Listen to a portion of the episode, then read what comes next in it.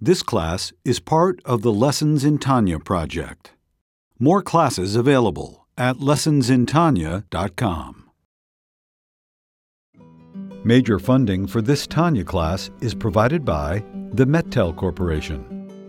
Additional funding is provided by Tanya students like you. Lessons in Tanya. The Tanya of Rabbi Schneur Zalman of Liadi, taught by Rabbi Ben-Zion Krasniansky. Tanya's text elucidated by Rabbi Yosef Weinberg.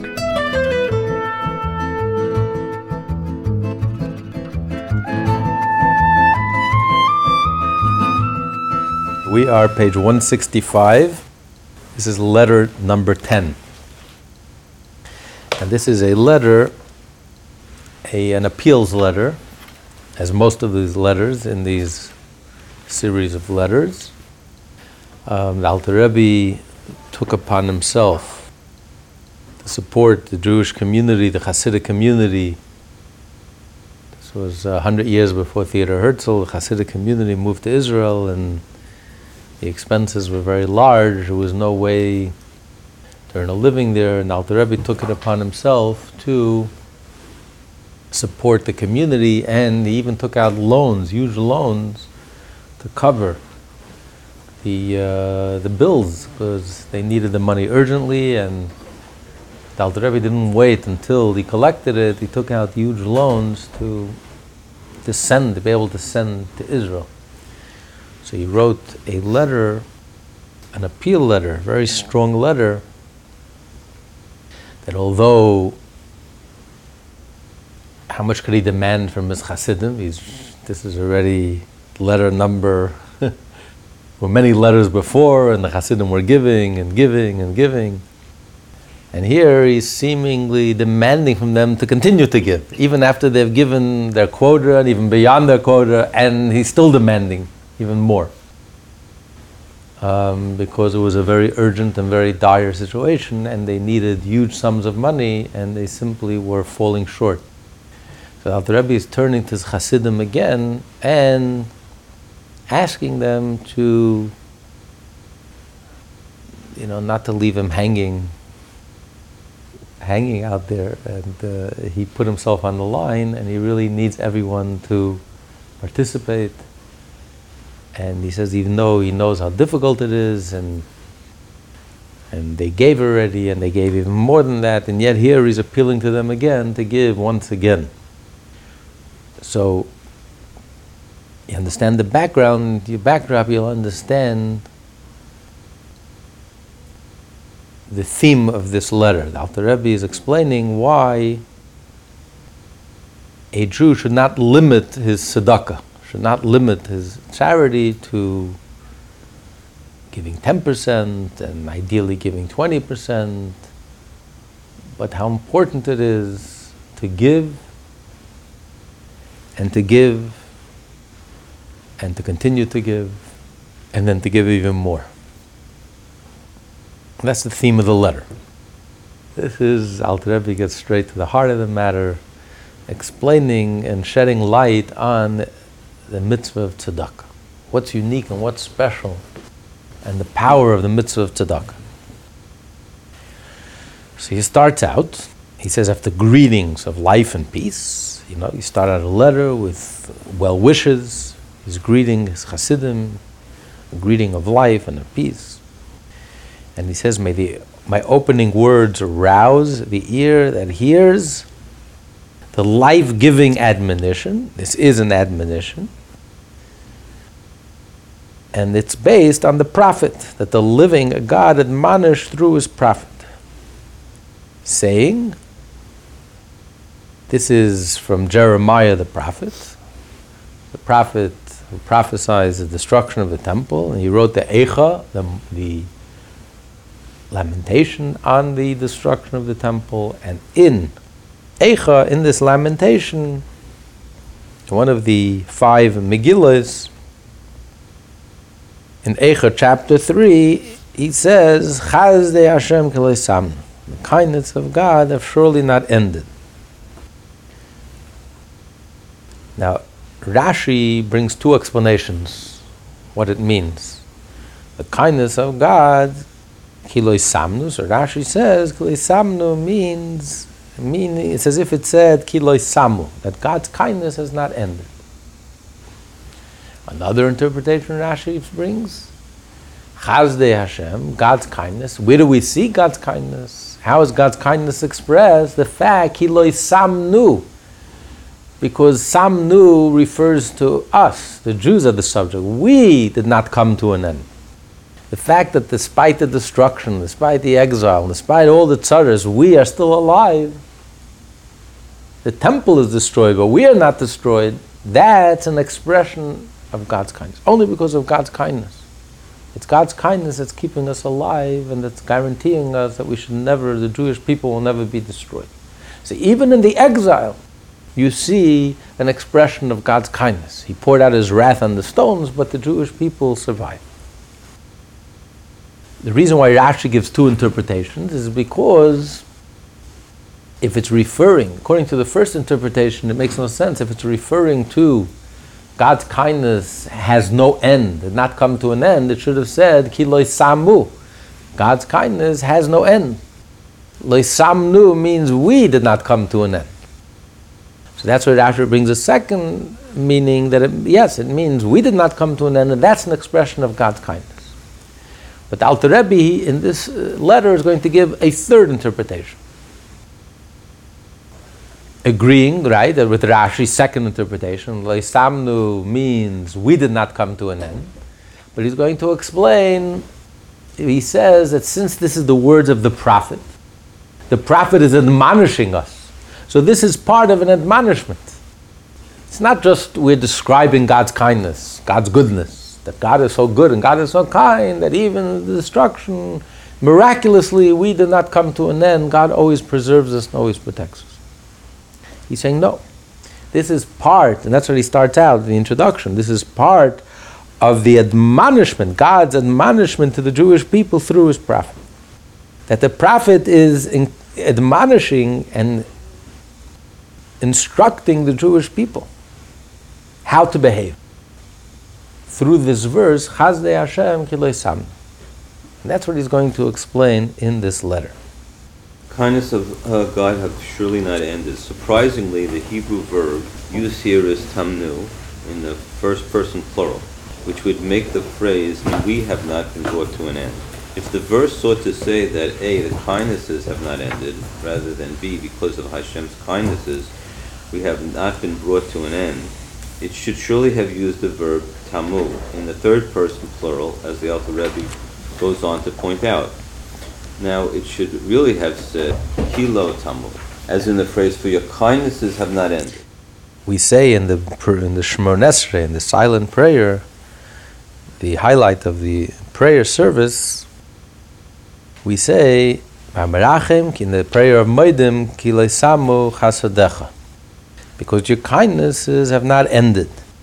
That Hashem's kindness is infinite, and so therefore, that's what the verse is really meaning. If the word verse means to say that God's kindness has not ended, that God's kindness knows no limit, he should have said, like we say in the Shmoneh Esrei, Ki Loisamu, Chasdei Hashem Loisamu, the kindness of God did not end.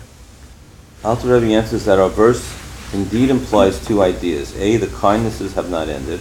B, we stand in need of God's kindnesses, because we are not perfect or complete. This without the novel interpretation of the Alter Rebbe, that in addition to the simple meaning, as Rashi says, that God's kindness has not ended.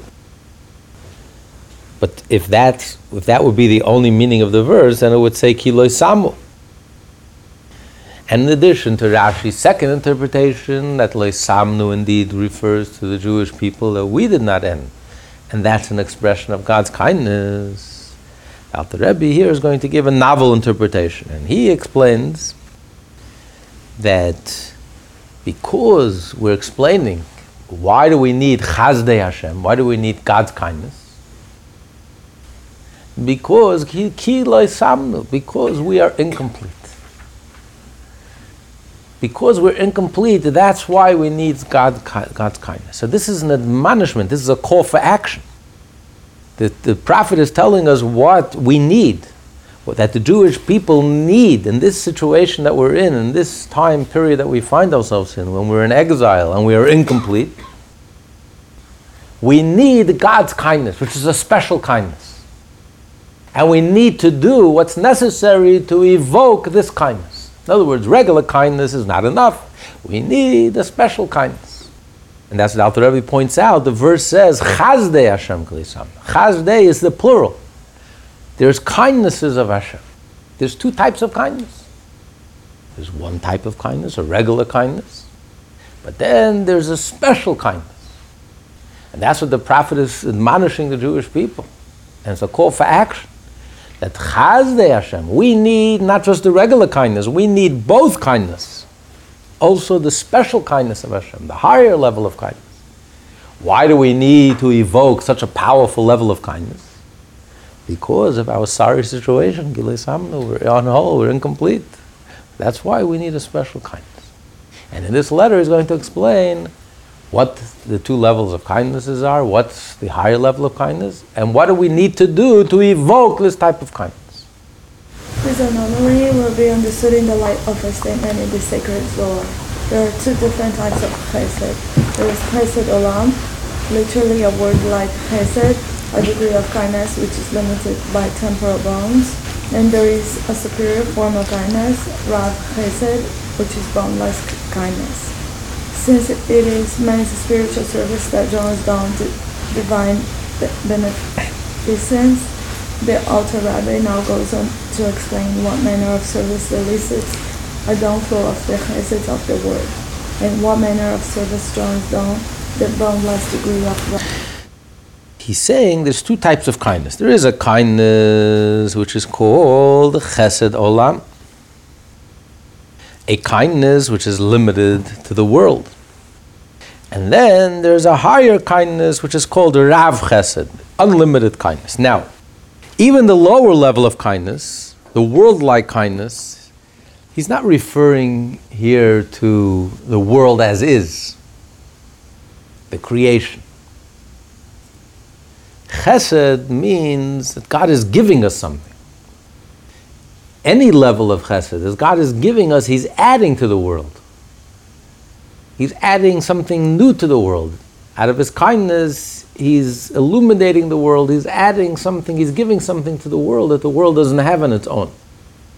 So even the lower level of chesed is also, we're talking about a bounty that God is giving something and adding to the world. It's a godly revelation that's being added to the world, that's illuminating the world. But it's an illumination and it's a kindness and it's a giving that fits the world. Versus you have a level of kindness, a level of revelation that has no limits. It's not limited to the world. So he says there's two levels of chesed. We're not talking the world. You have the world, but then you have the chesed, the kindness that Hashem does and gives and adds to the world. Two godly revelations. So there is a godly revelation that's chesed olam, that fits, it's a godly revelation, but it fits the world. It's customized and it fits the world, that the world could absorb it and receive it. And then there is a higher level of chesed which knows no bounds. Rav Chesed, no limits. That's what the Zohar means. It's two types of chesed. So he says Chesed Olam, it doesn't mean, of course, the whole creation is an act of chesed. The whole creation is an act of kindness. But that's not what he's referring to. He's referring to here, after Hashem creates the world, there is two types of chesed, where Hashem illuminates and adds to the world. But there's a godly illumination that fits the world, and there's a godly illumination and a chesed, a kindness that completely transcends the world. It's unlimited. Now it is well known that the Torah is called Od, strength. Thus, the verse, God grants strength to His people, the Gemara in Tractate Zmanim comments, strength alludes to the Torah, which is an expression of Gevurah. Literally, Gevurah means might, but more specifically, as the name of one of the Sefirot, it signifies, in contradistinction to Chesed, the withholding of beneficence as regulated by the divine attribute of stern faith. As our sages of blessed memory taught, the 613 commandments were declared unto Moses at Sinai from the mouth of the Gevurah. That's the language that the rabbis use to describe Hashem, from the mouth of Gevurah, of the strong one. Why would the rabbis refer to Hashem as Gevurah, strength? I.e., the 613 commandments were uttered by God as He manifested Himself in the attribute of Gevurah, for which reason He Himself is here referred to by the name of this attribute. It is likewise written, from His right hand a Torah of fire was given unto them, i.e., it was written in fire, which is an expression of the attribute of Gevurah. So here it seems like, on one hand it says, Mimina, the Torah was given from His right hand. Torah is kindness. Torah is giving. Torah, light is an illumination. It's adding to the world. And yet, he says, from His right hand, He gave us fire, a fiery law. He gave to the Jewish people a fiery law. And the Torah was given from the mouth of Gevurah. And the Torah is strength. So which one is it? Is it kindness? Or is it strength? Now, on a simple level, you can say, both true. Because the Torah, you have positive mitzvot, and you have prohibitions, the right and the left. So you can say the kindness is the positive mitzvot, and the prohibitions are the restraints which represent the Gevurah, the limitations. But that's not entirely true. Because the rabbis say, 613 mitzvot were given mipia Gevurah, from the mouth of the strong one, from strength. That not only the prohibitions are an expression of the left restraining strength, but even the positive mitzvot also were given through Gevurah, through strength. So surely the positive mitzvot are Chesed, as the verse itself says, it's from His right hand. And yet from His right hand He's giving us a fiery Torah. So what is it? Is it fiery? Is it right? Is it left? Is it strength? Is it love, kindness? How is it both together? This means the Alter Rebbe here introduces an explanation which anticipates the following question. Since the Torah of God was given from His right hand, which always takes kindness and benevolence, and indeed the Torah has been called Torah Chesed, a Torah of kindness, how then can the above quoted verse proceed to say that the Torah is an expression of fire and Gevurah? The source and root of the Torah is solely God's kindnesses that are referred to as the right side. That is, the elicitation of His divinity and of a radiation from the infinite Ein Sof light to the upper and lower worlds is effected by man who draws down the light upon himself.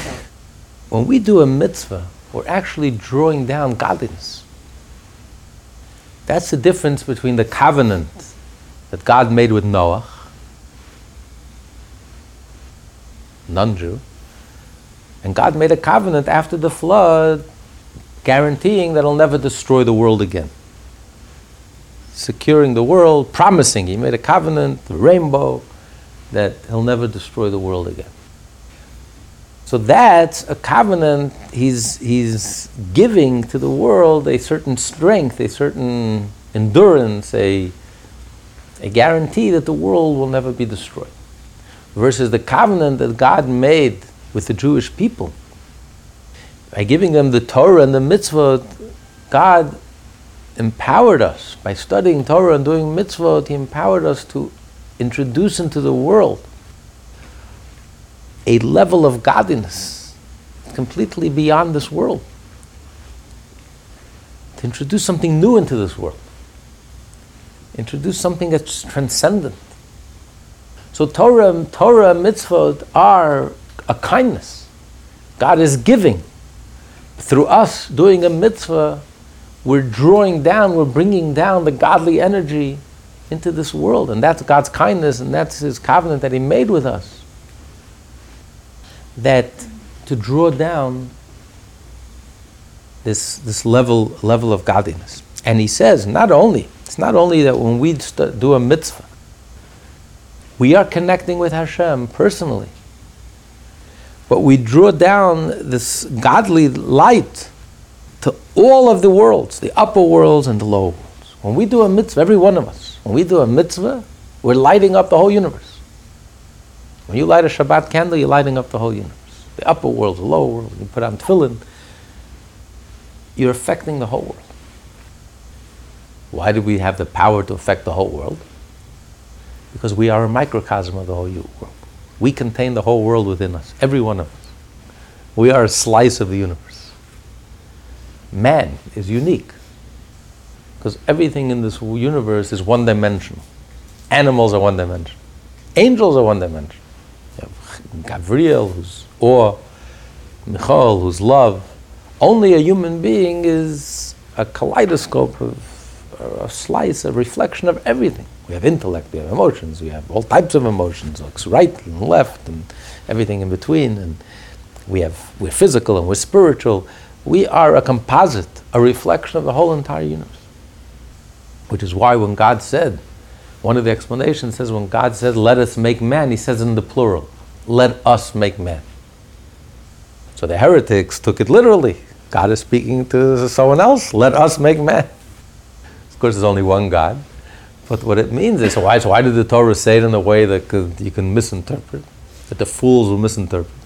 The reason He said when it comes to man, let us make man, because God is speaking to the whole universe. After He created the whole universe, God is saying the whole universe, let us make man, because man contains within the whole universe. We have the animal within us, we have trees within us, we have a reflection of everything that's out there we have within us. We have the heavens, and we have the earth, and we have here that grows, like trees that grow, and we have every part, everything in the universe is reflected within us. Let us make man. So therefore, whatever we do affects the whole universe. So when we do a mitzvah and we're drawing down godliness, not only we're drawing down godliness on ourselves, but we're drawing down godliness to the whole universe. We're adding, we're illuminating the whole universe. So this is chesed. That's why the Torah, Mimina, Torah is given from Hashem's right hand. Torah is chesed. Torah is about drawing down and bringing down godliness. How do we do this? This is affected by us drawing down light upon Himself. How do we draw down light upon Himself? By the fulfillment of the 248 positive commandments, which are the 248 organs of the king. Just like an organ. And every organ in the body has the ability to draw down another aspect of the soul. The eye draws out the soul's ability to see. The heart draws out the soul's ability to feel. The brain draws out the soul's ability to comprehend and to think. The leg to walk. Every organ in the body draws down another aspect of the soul. So the organ is a vessel, is a vehicle that draws out the soul. So too the mitzvot are divine. When you do a mitzvah, the mitzvot are divine. The mitzvah has the ability to draw down the divine, to introduce, to bring out, to reveal godliness. And just like the analogy of the organ, when you pull someone by his hand, who are you pulling exactly? You're pulling the hand, but what are you getting when you pull the hand? You get them. You get their body, you get their soul, you get their whole self. So even though it's just an organ, it's not just an organ. Through this organ, I am getting the person. We're bringing Hashem, godliness, into this world. And that's any mitzvah, and all mitzvah. But every specific mitzvah, just like every specific organ, has its unique quality. this organ, the eye, draws out the soul's ability to see, not to hear. The ear brings out draws out the ability to hear. Every organ is custom made. It brings out another aspect of the soul. So to every mitzvah brings out another aspect of Hashem, another level of godliness, another aspect of revelation. So that's the power of the mitzvah. That's why they're called the 248, why the 248 limbs? Because we have 248 limbs in our body, but also they are the limbs of Hashem, so to speak. By doing a mitzvah, we draw out the soul, we draw out Hashem, we bring Hashem out and reveal Hashem. And like he says, not only for ourselves and for our own organs, for our own body, 248 limbs corresponding to the 248 mitzvot, but we draw Hashem down for all of the worlds, the upper world, uppermost world, and the lower worlds. And there is a Sefer Charedim, one of the students of the Arizal, who actually wrote a whole book explaining where each mitzvah is connected to a different organ in the body. How many mitzvot are connected to the eyes, how many mitzvot are connected to the ears, how many mitzvot are connected to every part of the body. Everything is covered. So every organ brings down another, draws down another energy, another divine energy, another divine revelation, godly revelation. And that's the covenant that Hashem made with the Jewish people. By giving us the Torah, it's an act of kindness. Hashem empowered the Jew and gave us the ability. And this he gave to the Jewish people. When a non-Jew puts on tefillin, nothing happens. But when a Jew puts on tefillin, he has the power through his tefillin to draw Hashem, not only on his arm and on his head, he has the ability to draw Hashem into all of the worlds, the upper worlds and the lower worlds, the whole universe. Like the organ that draws out the soul. So that's an act of kindness, an act of revelation. I.e., they are the 248 limb vessels and garments for the radiation from the infinite Ein Sof light that is vested in them. Each of the commandments serves as a receptor or vehicle for the particular divine illumination that vests itself within it, just as each organ of the body is a vehicle or receptor for a particular faculty of the soul, the eye for the power of sight, the ear for the power of hearing, and so on. And as is known from this light, awe and love are drawn down upon a person as he performs each command. The Torah and its commandments are thus a downflow of godliness springing from his attribute of kindness. So there is the love and awe of Hashem that a person arouses within himself, which motivates him to do the mitzvah. That's the drive to do the mitzvah. The energy behind the mitzvah is because we love Hashem and we want to connect with Hashem, and the only way to connect with Hashem is by doing his mitzvot. So we're driven to do mitzvot. And we stay away from sin. But after you do the mitzvah has the power to awaken within us, to arouse within us, to draw down a light of Hashem on our soul. And it stirs within us, and it awakens within us a love of Hashem. So this is a result of the mitzvah, consequence of the mitzvah. The mitzvah, we're doing the mitzvah, we're physically fulfilling the mitzvah, but by physically fulfilling the mitzvah and doing something godly, the effect of the mitzvah is that it stirs our soul and it draws down an awakening of our love, our natural love to Hashem, but it's dormant, it's hidden, but by doing the mitzvah, it awakens it and brings it out into the open. That's the power of the mitzvah. The mitzvah keeps us connected and keeps us consciously connected. So that's in addition to the love and awe of Hashem that we can awaken in our own, but you can't compare it to the level, to the light that we draw down through the mitzvah, because that's divine. The love and awe of Hashem that we awaken in our own, we're human, we're finite, we're limited.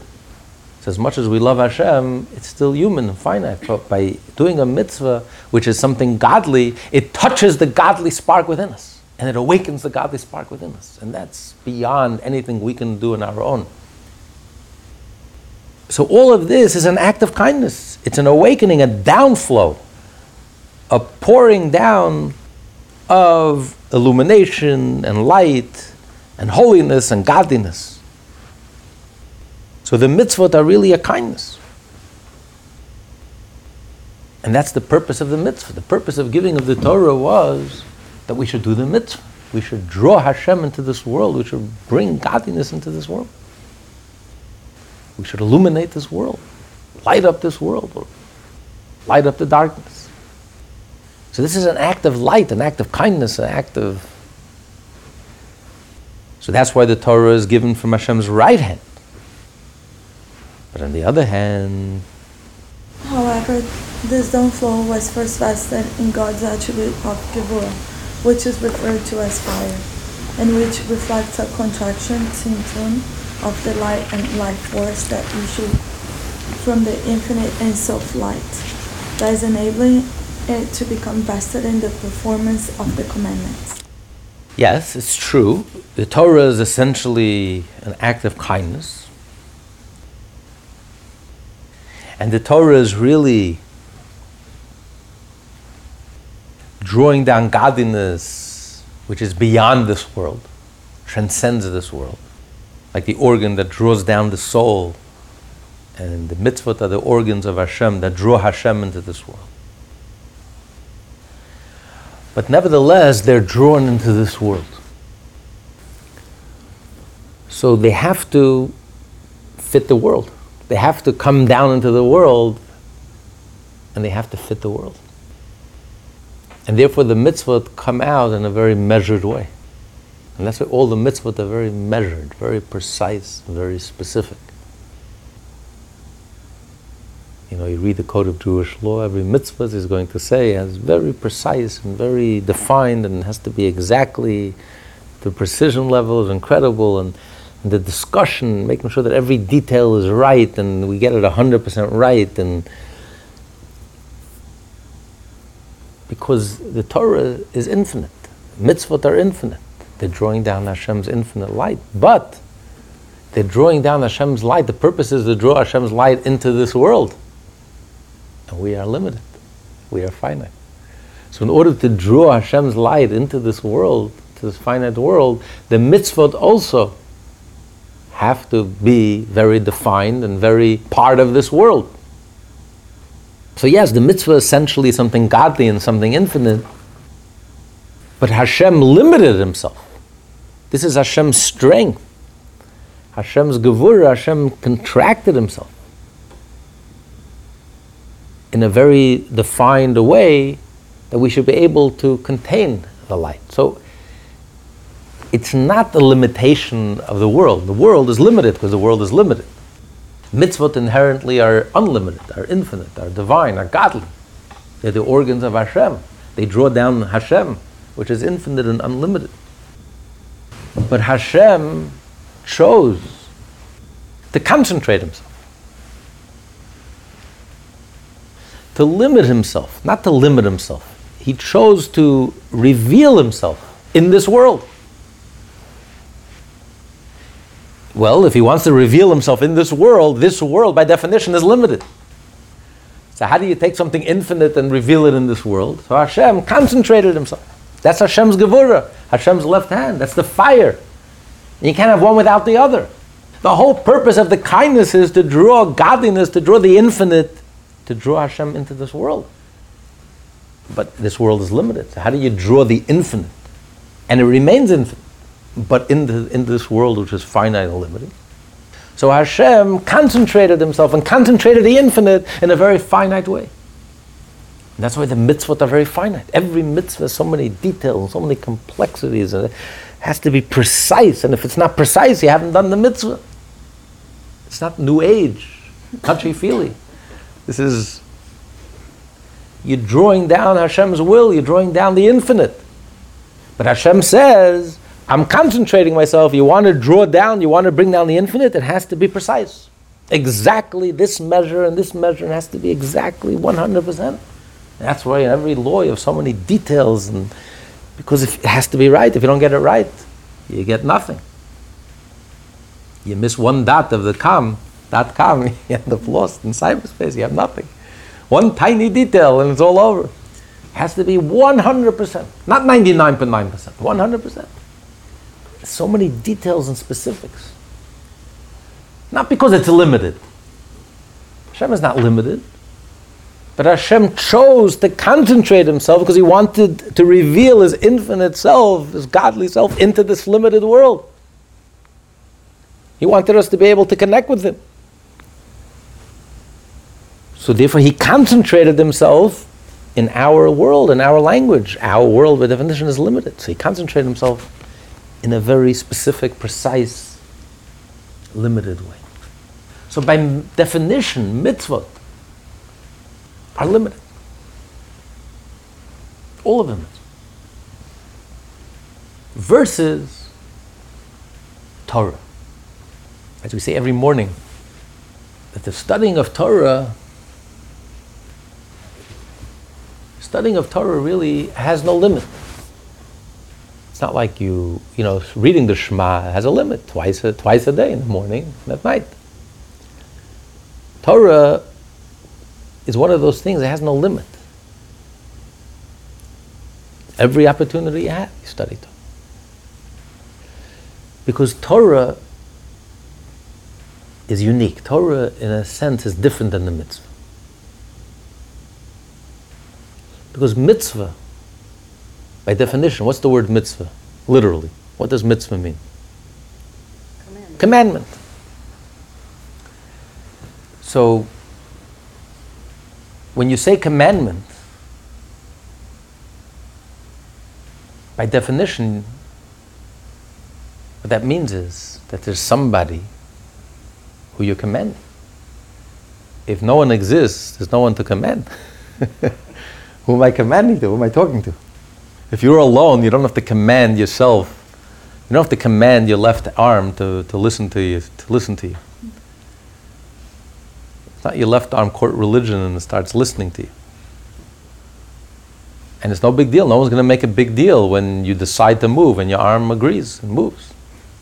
There's no one to command to. You can't command yourself. You are yourself. There's no one to talk to. There's nothing separate from you. If I tell someone else to listen, then they listen. That's a big deal. That makes me king. If I listen to myself, that doesn't make me king. If someone else listens to me, that makes me a king. I'm commanding and he's listening. He's willing to listen to me. He chooses to be my subject. I'm the king, he's my subject. That's what crowns me as king, that's what makes me king. So by definition, commandment means there's a commander and there's a commandeer, the one who's being commanded, someone outside of him, and therefore I'm commanding him and he listens. So commandment by definition means that there's a world, there has to be a world. There has to be someone who Hashem is commanding to. Someone who's outside of Hashem, who's separate from Hashem, who feels separate from Hashem, someone with an ego that feels separate from Hashem, an independent entity, and Hashem is commanding us, and we listen. That's what gives meaning to the commandment. So by definition, commandment means that there's a limit. There's a world, there's a finite world, there's a limited world, there's a separate entity that feels separate from Hashem. So the mitzvot by definition, by its very definition, means that we're dealing here in a limited world, in a limited arena, and that's the whole beauty of a mitzvah, that Hashem commands us and we listen. And by listening, we make the connection with Hashem, we're drawing Hashem's infinite self into this world. So mitzvahs by definition are dealing with a limited quantity, with a limited arena, and therefore the mitzvot are limited. Not that the mitzvot are limited, the mitzvot are essentially infinite. They're Hashem's kindness. But Hashem's kindness is He wanted to draw His infinite self into this limited world, into a world where you need commandments. The Talmud says that after the resurrection there won't be any mitzvot. Why? Mitzvot are forever. Because at that point we'll reach such a level, we'll become so inseparable from Hashem that you won't need a commandment. Not that the mitzvot are going to come to an end, God forbid. Mitzvot are forever. Mitzvot are eternal. The mitzvot will never change, as Maimonides says, one of the 13 principles of Jewish faith. But it means is you won't need a commandment. Now we feel separate, so you can say commandment. Imagine you're so plugged in, you're so connected, it's automatically. If this is what Hashem wants, automatically. Every organ in your body will do exactly what Hashem wants. You won't need a commandment. It won't even mean it. What do you mean commandment? I'm one with Hashem. So whatever Hashem wants, automatically I do it, immediately. So the idea of commandment won't be relevant. What do you mean commandment? There's no one to command to. There's no one outside of Hashem where you're commanding to. So by definition, commandment means that there's a world, a finite world, a limited world that's separate and disconnected from Hashem. And by doing the commandment, by the Jew doing the commandment, this is Hashem's organ that's drawing down this infinite light, that's drawing down the soul of the world, drawing down Hashem's infinite light into this finite and limited world. So therefore Hashem had to concentrate himself through the attribute of Gevurah, of strength, had to concentrate himself, concentrate his infinite self into a finite mitzvah, into a mitzvah that fits into this world. It's very limited and defined and clear-cut and precise and with all the limitations.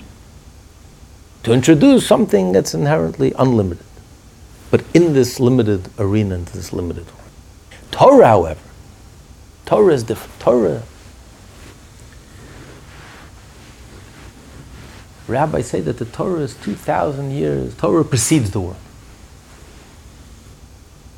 What do you mean Torah precedes the world?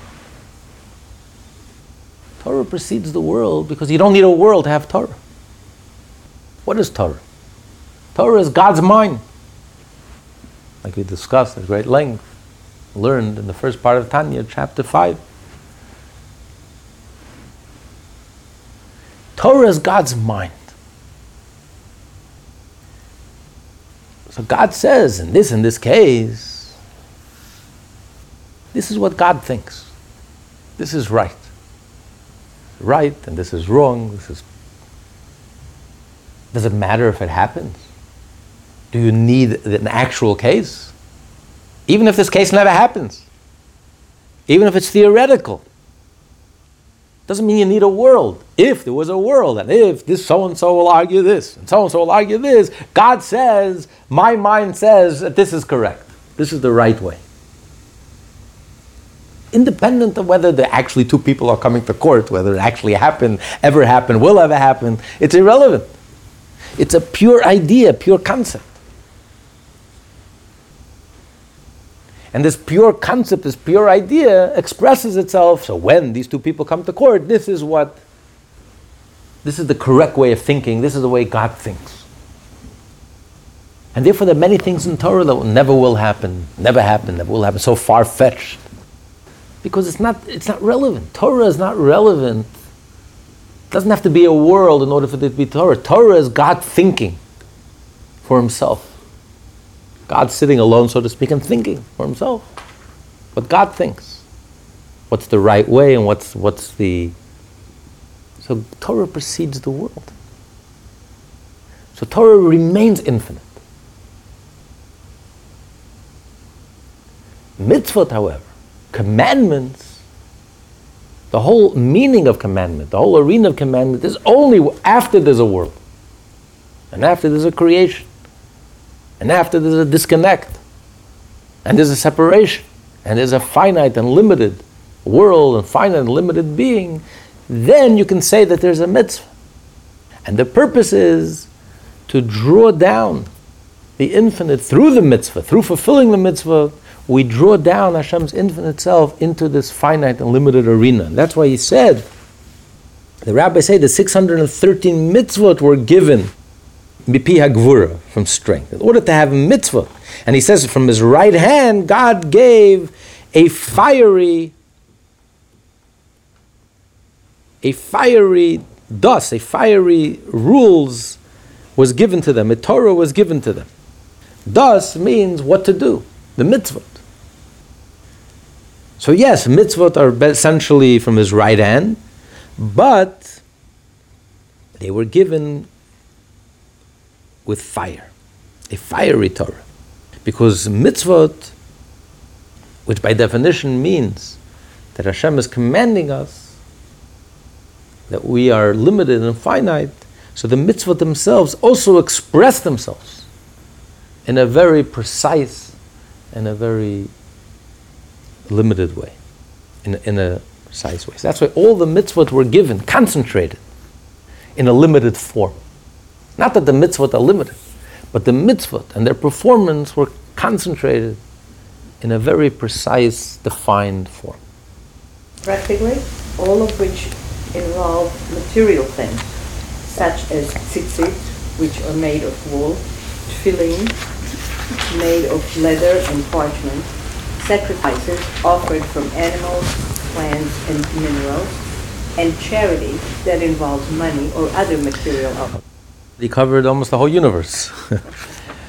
Animal life, money, which covers everything. So the mitzvot involve the material things. To do the mitzvah, the material with which you do the mitzvah are all physical and intangible, finite, material thing. Specifically, material, which is something that's physical and material and limited. And then he says, continue, even commandments that involve a man's spirit, such as awe and love of God, are also of limited measure and by no means of infinite extent. Even the mitzvot which are spiritual, like love of Hashem and fear of Hashem, but again, it's the person who loves Hashem and it's the person who fears Hashem. We are material and we are tangible and we are limited. It's our love and our awe of Hashem is also limited. All the mitzvot are physical. Even the spiritual mitzvot have to also affect us physically. But even the greatest level of love and the greatest level of awe, we are limited and we are finite. So again, you're dealing here with a very limited expression. So yes, you're doing a mitzvah and you're being very spiritual and you're connecting with Hashem, but in a very limited way. Even for a moment could man sustain in his heart so intense a love of God as is without end and limitation, and still remain in existence in his body. Indeed, so intense a love would surely cause the soul to take flight. Even our love, our most exalted love, and which for us is a tremendously high level, for us to develop a love for godliness, a love for spirituality, a love for godliness, is really a tremendous achievement, a tremendous accomplishment, a peak moment. But let's not kid ourselves. Ultimately, we are finite and we are limited. And our love is limited. And the proof is that we don't expire and we don't... because the truth is we couldn't handle an infinite love. We're simply not equipped. So our greatest love is very, very finite and very limited in comparison to a true love that's truly infinite. It's really beyond our capacity. It says Rabbi Akiva, one of the 10 martyrs, and he was the holiest of the martyrs, and he was ready to sacrifice his life for Hashem. Even that selfless dedication, making the ultimate sacrifice, is still limited. It's only that at the moment that his soul expired, Hashem gave him and entered into his heart such a level of love, it's completely beyond human capacity. And his soul expired.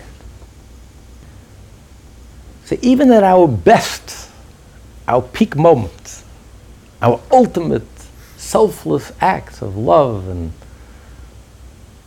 ultimate expression of merging our finite self with the infinite, and our hearts melting with the infinite, and with Hashem, there's a glass ceiling where we're limited.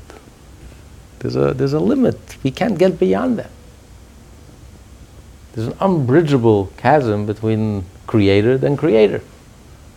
And even the most peak spiritual moment can't cross that chasm. So the mitzvah is that we should love Hashem, but a human being is finite and limited. So even that mitzvah is also limited. So the material with which we're working with, all the material is limited material. Not damaged material, it's limited material. So we're dealing here with a mitzvah, which is something godly and something infinite and unlimited. But yet, the mitzvah is that we take something physical, do the mitzvah with something physical, which is limited. We should love Hashem. We, by definition, are limited. So if it's a love, if the mitzvah is that a human being should learn to love Hashem, and a human being should learn to yearn for godliness, that's the material that we're working with, and that's the mitzvah. Well, that love will be limited, because the highest level that we can reach is limited. And the proof is we're not expiring. We love Hashem, and yet we go to sleep at night. We continue our finite existence. So that is the mitzvah. The mitzvah is to take a human being and to get a human being to love Hashem, to aspire and to yearn for godliness and to hunger for godliness and to be attracted to godliness and to cleave and to connect. And okay, but that's the mitzvah, to take a finite human being and to develop a relationship with Hashem. But it's still going to be finite and limited. And that is the mitzvah. That's what Hashem wants of us. That's what He expects us. Expects of us. We can't do any better, and that's exactly what He expects. That is the mitzvah. The mitzvah is to take a flawed, finite, limited human being and to turn around your heart and to instead of loving material things, instead you should start loving godly things and holy things. By nature, we are attracted to material things. Our ego nature is attracted to materialism.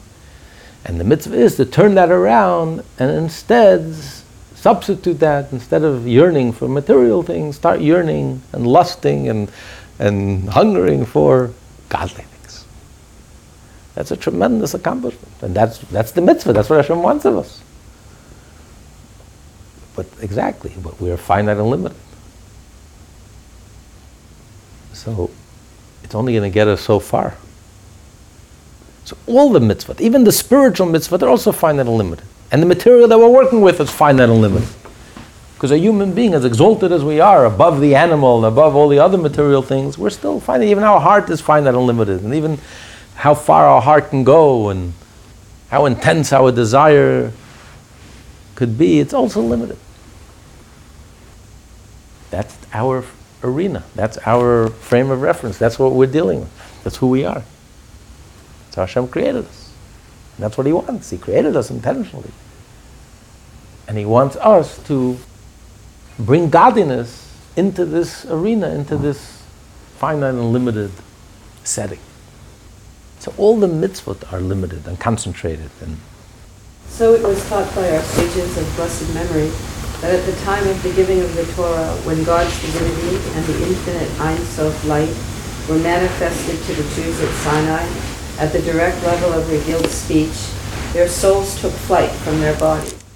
So we see at the giving of the Torah, when Hashem gave the Torah unscreened, Hashem spoke the first commandment, the Jewish people literally expired. Their souls took flight. They couldn't handle it. Because it was a revelation of Hashem's infinite self. And the soul just, such a love of Hashem, such an intense revelation, the soul just couldn't handle. The body couldn't contain such an experience. It was so overwhelming that the soul just took flight of the body. And Hashem had to resurrect them. And then He said the second commandment. And again, it was so intense and so overwhelming. They took flight again until they pleaded mercy and they begged. Hashem, stop. Tell Moshe, please tell Moshe, speak through Moshe. We can't take it. We can't hear the Torah directly from you. And that's why only the first two of the 10 commandments we heard directly from Hashem. Every Jew heard directly from Hashem. And the other 8 commandments we heard, Hashem spoke through Moshe. Moshe spoke, but they heard Hashem's voice through Moshe, so they were able to contain it. So when the Torah is unscreened, the Torah is infinite. And we can handle the infinite. We're finite. And when we're exposed to the infinite, the soul just expires. The soul just flees the body. So the fact that we can love Hashem, and yet we remain intact, That's proof that the love that we have is not infinite. It's a finite love. It's a love that we could contain. At that time, God restored their souls, which the Jews and people used to revive the dead in the time to come. We see, however, that the illumination in itself was so intense that their souls could not remain within their bodies for even one moment. Since the love presently experienced by a soul within a body does not cause it to flee, it follows that this love is inherently limited. This also applies to the awe and love which are experienced as a result of the divinity that is revealed in the mitzvot. This is the case because the flow of godliness which descends through the Torah and its infinite commandments is restrained by the attribute Torah. We can now understand the two stages implied in the above quoted verse. Initially, the Torah indeed proceeds from his right hand, from the boundless kindness of the attribute of Chesed, but it is then communicated to us from the mouth of the Gevurah as a Torah of fire, as a law which is delimited and restricted to the divine attribute of Gevurah, so that it will be able to find expression in the finitude of the mitzvah. So this infinite light itself is screened and concentrated so that it should not overwhelm us. It should be able to fit into this world. Hashem, the Torah, is essentially Hashem's right hand. It's appropriate we're learning this because it's right before the giving of the Torah. It's the last class before the giving of the Torah. The Torah itself inherently is Hashem's right hand. It's a revelation of Hashem's infinite self. And when we had the unscreened version, when Hashem just revealed it, spoke, and the Torah unscreened, what happened? There was an infinite revelation of godliness, and the soul simply expired once and then twice. Then Hashem took his light and he screened his light. And he concentrated his light. But again, this is not a screening. It's not the same screening. When Hashem created the world, he also screened. It says, Bereishis Bara Elokim. As we learned in the second part of the Tanya at great length, Hashem created the world through the name Elokim. Hashem hid his light.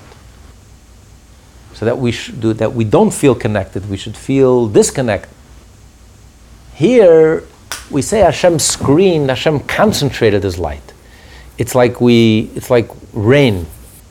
Rain is an expression of Hashem's strength. Why? Because Hashem split the rain into drops. Could you imagine if the rain was not drops? It was a sheet of water. There would be a tsunami. The world would be destroyed. The world couldn't handle it. Can you imagine from heaven a rain that came down like one sheet? That would have been the end of the world. So Hashem screened, means he limited the water, cut it up into drops. The same amount of water. The same water. It's not he changed the water. It's the exact same water. But by breaking it down into little drops, now the world can handle it. So too, you have a screening like a screen. You're screening the light, you're blocking the light, you're distorting the light. It's not the same light. That's the screening when Hashem created the world. So the light comes out different, distorted, hidden, concealed, and it creates a finite and physical and dense and material world, a disconnected world.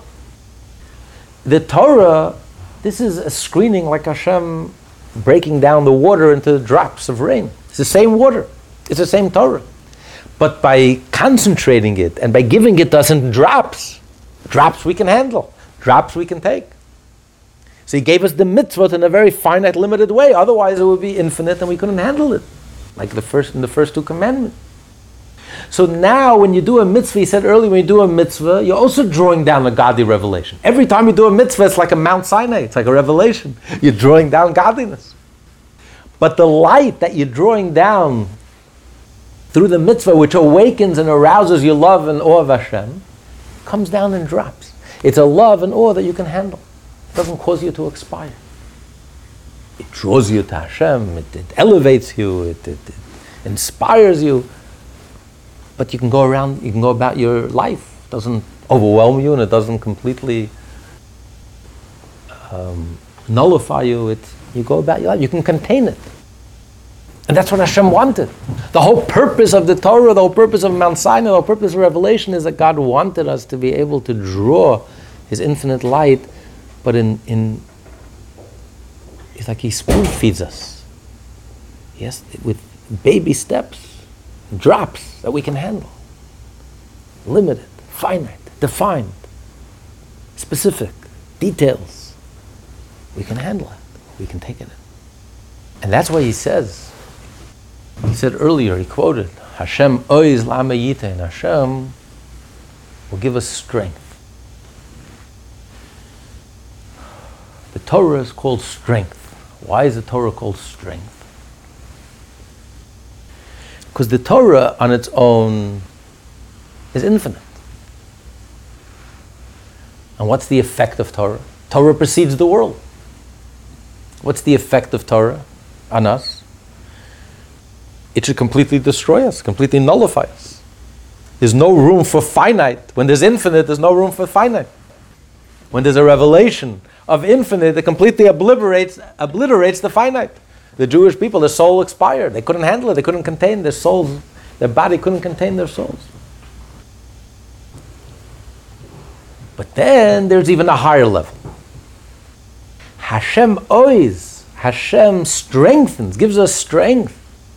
Where Hashem is so unlimited, He's not even limited to being infinite. Infinity is also a definition. It's infinite and not finite. It's a contradiction to finite. That alone is already a definition. But God is so infinite, so undefined, you can't even define Him as being infinite. Therefore, He contains everything, He can do anything, and therefore, He can take the infinite and concentrate it in a finite form. Not that it's finite. Not because it's finite, it's infinite. But only God could take something infinite and it retains its infinite quality, and He can concentrate it and reveal it in a finite form while remaining infinite. That's why the Torah is compared to water. Water flows from the top, and water will find the lowest level. Always find the lowest level. So God gave the Torah, which comes from heaven, which is infinite, comes from above, and it found the lowest level. He gave it at Sinai, the lowest mountain. He brought it into this world. Heaven came down to earth. The beautiful analogy of water is, when the water flows from the top to the bottom, it's the exact same water. It's not that the water is different. The water above is one water. And then the water comes down, it's a different water. The exact same water that's above, that same water comes down. That's the strength. That's Hashem's Gevurah, Hashem's concentration. This is not like the limitation and the hiding and concealment when Hashem created the world, Bereishis Bara Elokim. This is Hashem concentrating His infinite self. That He reached even a higher level. This is even a higher level of the level of Torah when Hashem reveals His infinite self and the Jewish people expire. A higher level is Hashem gives us strength, that He enables us to be able to contain His infinite self and retain our individuality and retain our being and presence. That's strength. That's even a higher level because it's coming from God's essence, which is truly infinite and undefined. And therefore, there's no contradiction. Hashem could take His infinite self and concentrate it and reveal it and give it to us in drops, tiny drops, in ways that we can handle, and we can absorb and receive it. So the love that's aroused from the mitzvah is a love that doesn't overwhelm us. It's a love that sustains us, strengthens us. So when Hashem creates the world, everything in this world is finite, is limited. Math is limited. Physics. Everything in the world is limited. Everything is limited. And the limitation, it's not infinite. It's finite. The mitzvot, however, are finite. They're very precise. Every mitzvah is a very clear definition exactly how you do the mitzvah. Very defined, very clear. But it's not a finite event that contradicts the infinite. On the contrary, Hashem chose to reveal Himself. in this finite setting. The world is finite that covers up the infinite. The Torah and Mitzvot are Hashem Himself. Hashem chose to reveal Himself in a concentrated way in a finite setting. But it's Hashem Himself. There is no limit. He limited Himself. When Hashem is limiting Himself, it's not something, you're not dealing here with something limited. On the contrary, you're dealing here with something that's so unlimited, that's so infinite, that He can even concentrate His infinite light and infinite self in a finite setting. That's what a mitzvah is. That's the profound, the power of a mitzvah. And that's the whole purpose of a mitzvah. And the whole purpose of Sinai. And that's why the Torah was given with His right hand, but it was given fire, a fiery Torah, with strength, that we should be able to contain from the mouth of the Gevurah, of the strong one. This is Hashem's strength, that He's able to concentrate Himself and give us the same rain, the same water, but give it us in a way that we can absorb and handle and receive. And in every aspect of our life, in every detail of our life, that we can connect with the infinite in every aspect of our life, from business, to agriculture, to family relationships, to eating, to drinking, to everything. There's not a single part of our life that's not touched and affected, that we don't have the opportunity to do a mitzvah. We don't have the opportunity to connect with the infinite, to draw down the infinite and bring it into our finite and limited setting. Without overwhelming us and destroying us, we remain intact, we remain human, down to earth, grounded, operating in this very finite and limited world, but we are transforming the world and introducing and bringing Hashem's infinite self into this finite world. So that's what a mitzvah is. And that's the explanation of the first level of kindness. This is all the first level of kindness. Chesed olam. This is a kindness, it's a revelation of God, but olam, that's contained and measured and concentrated in this world. It's part of this world, which is, refers to the mitzvah, which are fiery, which are given from God's strength.